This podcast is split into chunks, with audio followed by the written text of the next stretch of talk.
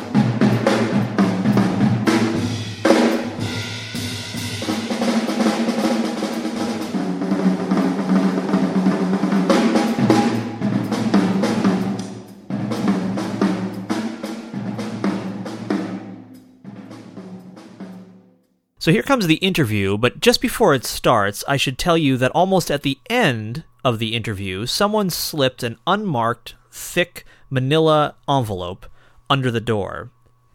No one came in, no one knocked, you couldn't see a hand, and so you hear Don and me reacting to that moment. We're backstage behind Kilbourn Hall and here with Don Byron, who played tonight with his Ivey-Divey trio, along with uh, the great Billy Hart and also the great Jason Moran. Don, welcome to the show. Thank you. Thanks for being here, man. I know it's a busy night.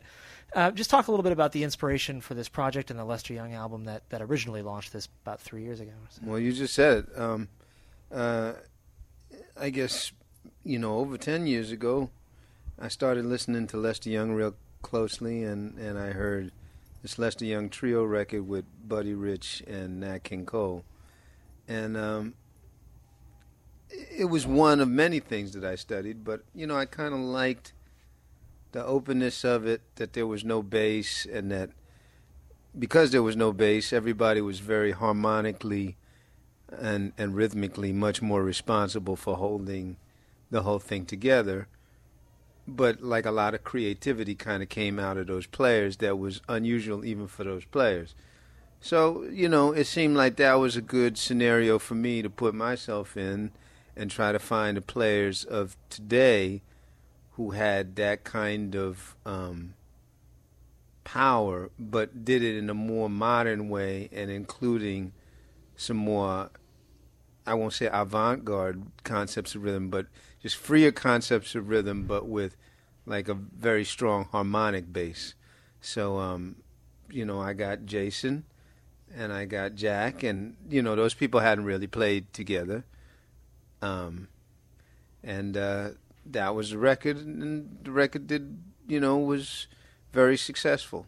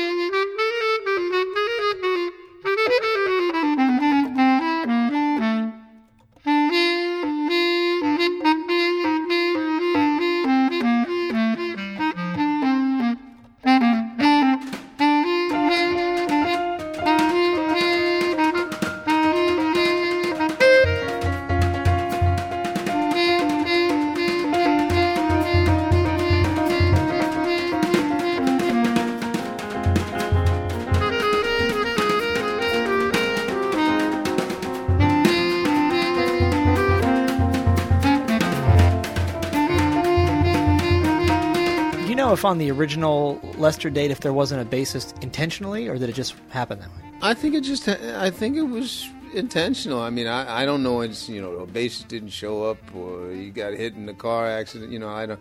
I don't know any any. um there's no history like that that I know of. Um, you know, maybe you know some 90 year old guy will tell me that eventually, but uh, I think it, you know it sounds very full without the bass. I mean, Nat King Cole was quietly, at that time, the best piano player in the world and the best singer in the world. Um, you know, just playing by himself, he could, you know, fill a concert hall with vibe and music. So, to have him without a bass player, I mean, it just sounds very orchestral. It's a very orchestral sounding um, jazz record when I was talking with Jason Moran this morning, he said that he really enjoys playing with this trio and finds it really challenging in the moments where he's soloing because it's effectively a duet between himself and, in this case, Billy Hart. I'm wondering for you what particular challenges or particular joys this group holds. Uh, I, I think for me, it's not the kind of repertoire that people expect me to be doing. And I like to do things that people don't expect me to be doing, even if it's the thing that they've been saying for years that I ought to be doing. The fact that I'm doing something unexpected, I, I just enjoy that position. Then, you know, for me, I really like this material. I really like Lester Young. I really feel like honoring him, you know, as a teacher. Um, all my students have to have to know some Lester Young and, and experience it. Um, because there's a discipline implied in it that I think is is that most American musicians should at least have an understanding of. Um, so, it's it's a real tribute to someone.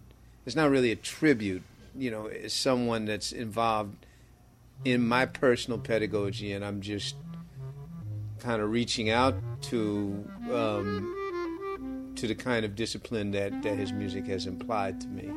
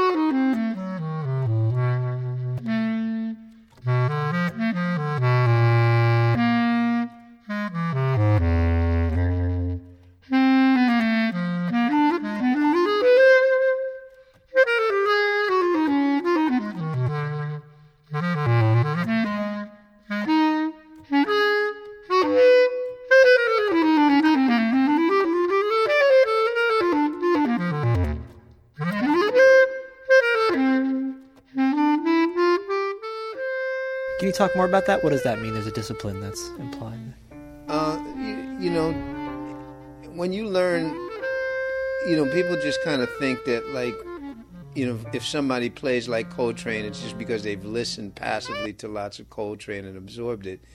You have to really, if you're going to play jazz, even if you don't imitate somebody, you have to try to get a handle on what the discipline that produces their playing what what discipline is implied? Like what would you have to practice? How would you have to structure your musical thinking to make those sounds? And um, I think the the Lester Young um, discipline is really the one that set up modern jazz. You know it's just you know before Charlie Parker it it really sets up what modern jazz discipline is going to be.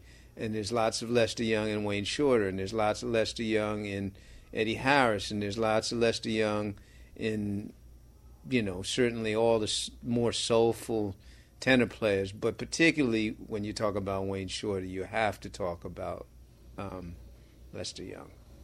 So for the the Mickey Katz project or the Raymond Scott project or this one, in each of those, you're kind of throwing yourself full bore into the the discipline of those players or composers, and then trying to move beyond that, or pr- bringing out your own your own kind of sound. Well, yeah, yeah, I mean, you know, with with something like the Mickey Katz project, we're not talking about the same level of of improvisatory freedom. You know, um, th- that's that's an ethnic style, which you know is is a little easier to get under your fingers. You know, like if you hear a guy play Bulgarian stuff, you know what he's playing doesn't change. How many times he plays it may change, but the the discipline implied in in some jazz improvisation is that you could play a lot of different things that that you hear that are not necessarily melodic cliches and that's where like modern jazz and I kind of step off. It's like if you know somebody's just going to play a lot of modern cliches. Just because you're playing modern doesn't mean you're not playing cliches. Um, but you know, a discipline implied by Lester Young is discipline that you know any group of intervals that you wanted to play that you could execute them, and that if you start to look at, at melodies as groups of intervals in varying directions, up and down, um, you start to get inside the mind of the way that the songs that people are improvised are written on. You know, if you if you analyze a Gershwin song or a Duke Ellington song, you know the intervals are everything. And you know, a lot of times when you hear people improvise on these songs, they just kind of play these kind of scale cliches. Um, or just melodic cliches that you've heard before when the actual melody is written is much more inventive. Um, you know, Lester Young gives you the tools to really think the way that the writers think.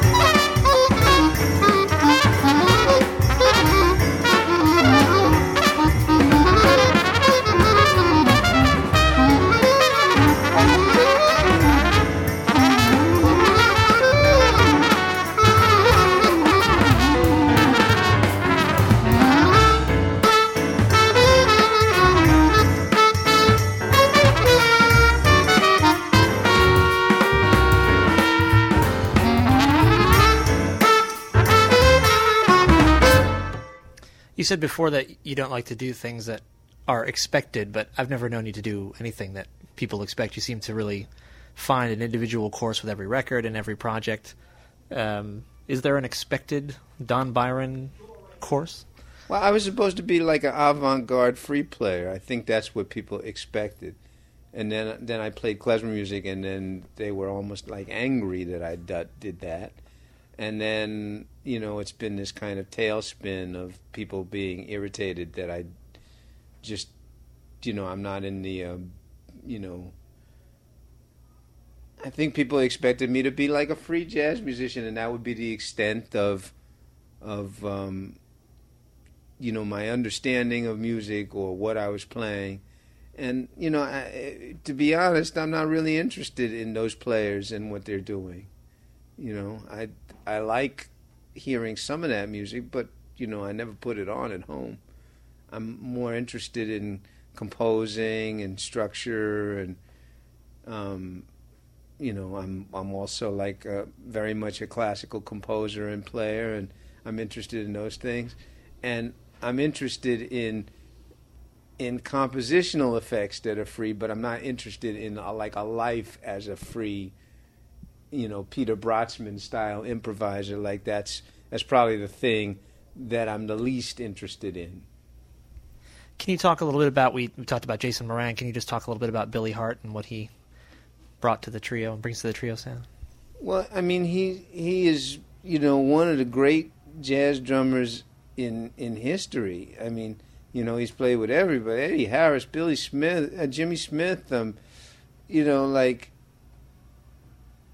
you know, I just I just think it's amazing and great and nice that he'll play with me ever because you know, like I kind of grew up seeing him do all kinds of things. I saw, you know, I, I saw him play with Gerry Mulligan. I saw him play with, and and and kind of, and also like as a drummer, like one of the real underrated drummer band leaders who's made lots of great, beautiful records, you know, Enchance, Oshumare, all these great records, and always seems to have his finger on the pulse of who the exciting young players are. And he's just a great spirit and a and a great person and and someone that like you know if I want to know who who the young cats are like he's he's the guy that I'd call he's out there hearing people teaching people um, you know he spotted me before. A lot of people spotted me. And and I just you know I just think it he's he's one of the most generous and nice people. And then he's like a great player and just you know really has a style and really has some weirdness and really has some craft. And you know he just he's just very well rounded despite the fact that he's done all these ultra professional gigs playing with Stan Getz and people like that just he's done all these ultra professional things but found kind of a kind of crazy way of doing them while he was doing them did I hear that there might be a gospel record in the future in the I think more like a, a you know just soul you know, gospel influence, like soul music. I'm I'm just interested in soul music as as a musician. I think I'm interested in gospel music and soul music more than anything else.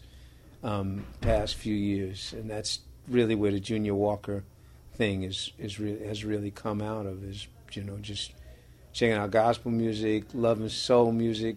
You know that's that's the music that that I grew up on. Motown, Stax, Volts, you know, Al Green, the, you know, Aretha Franklin, Cissy Houston. You know, that's that's really the music that I grew up with. So I'm I'm interested in making some music like that. And so you're going to write stuff to go with that yeah, project? I think, you know, I mean, I think the Junior Walker was definitely okay. That's that's his music, so there'll be my music.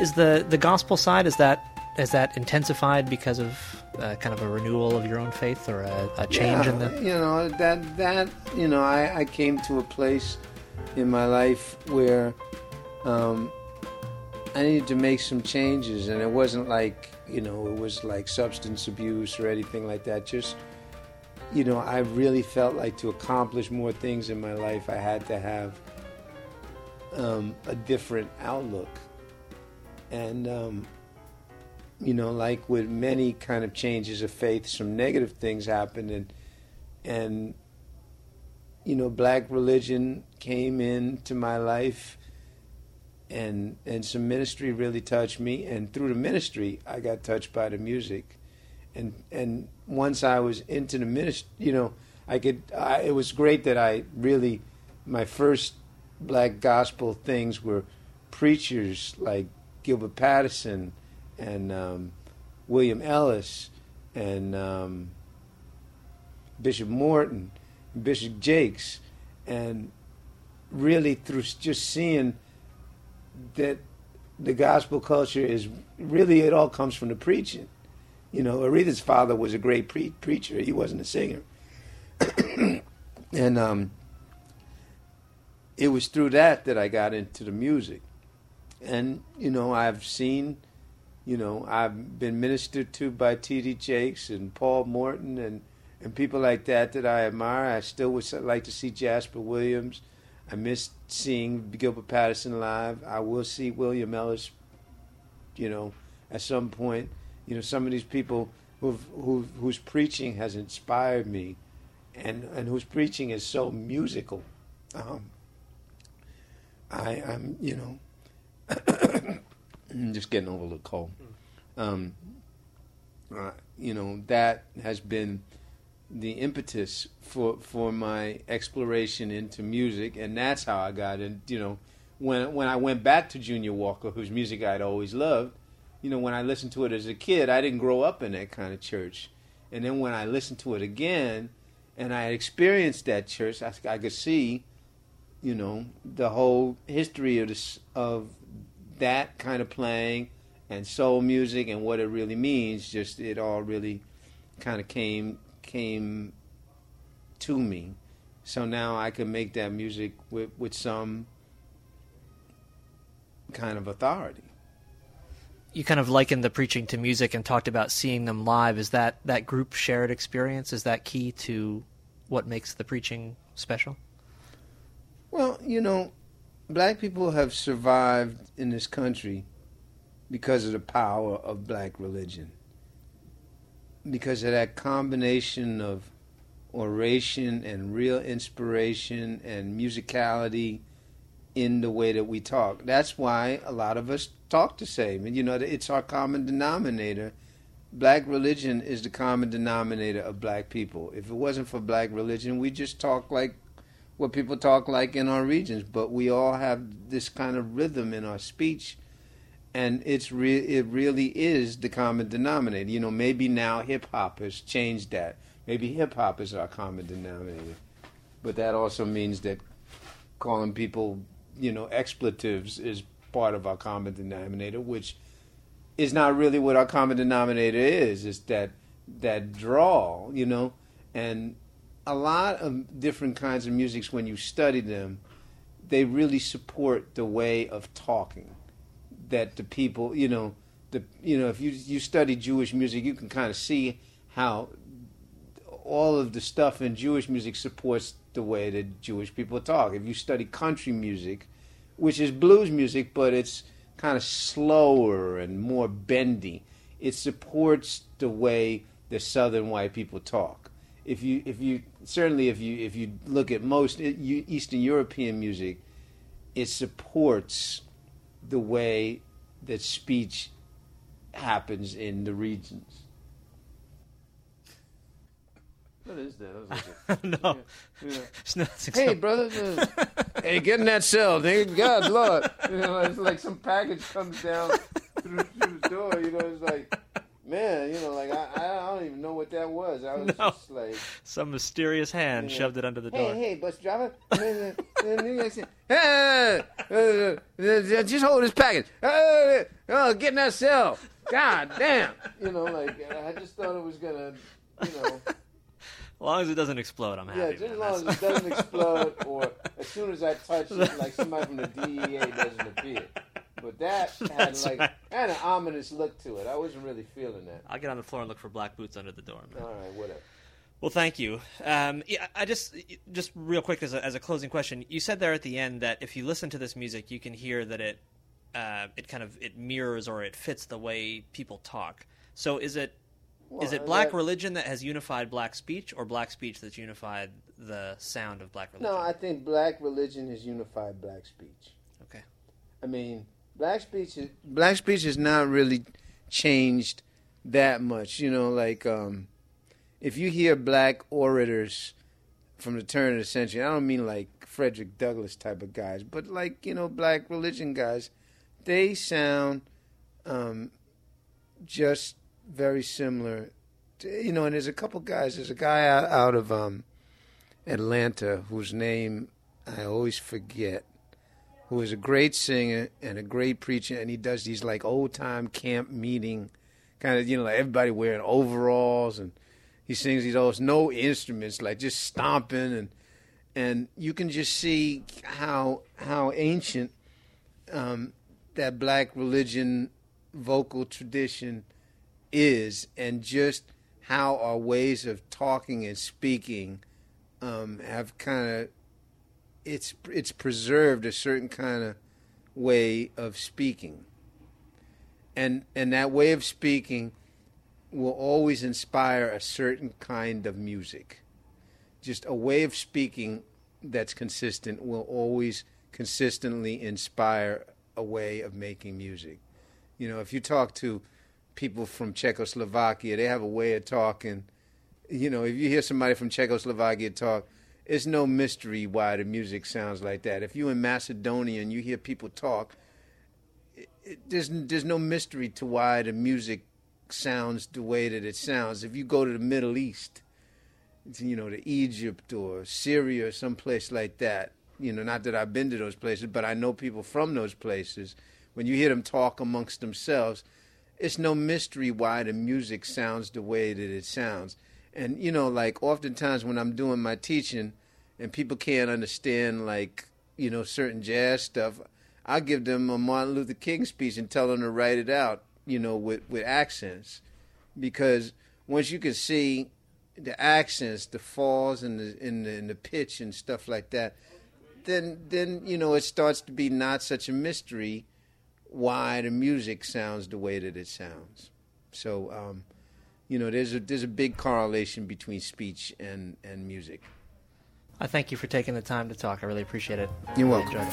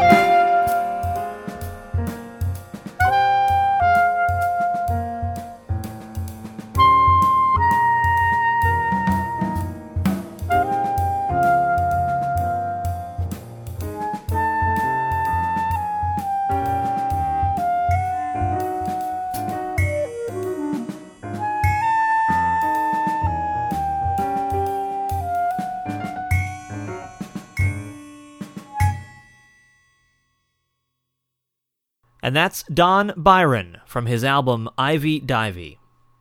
Until next time, you've been listening to The Jazz Session. I'm Jason Crane. Please visit the show's website at thejazzsession.com where you'll find interviews, live jazz news, and links to tons of other jazz sites.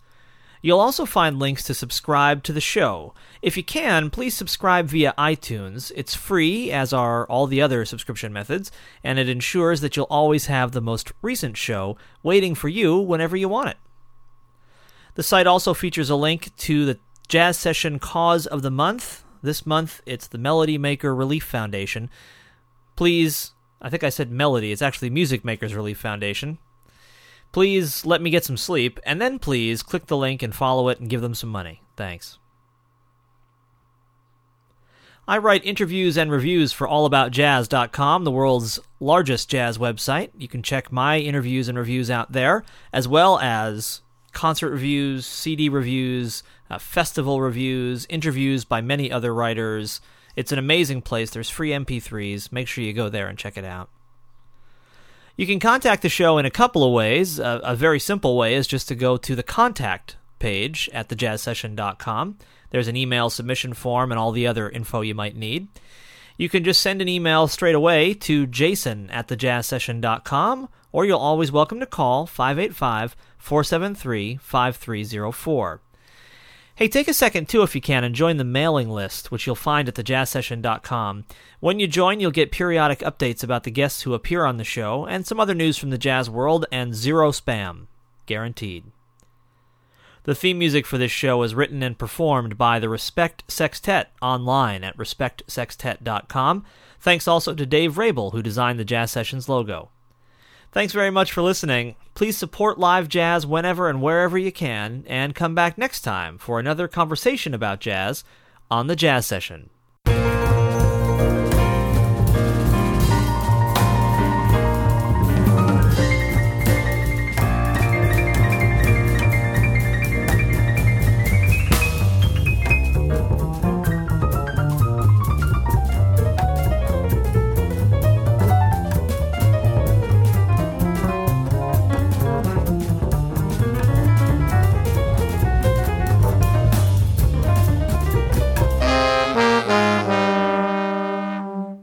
Thank you for listening. Bye.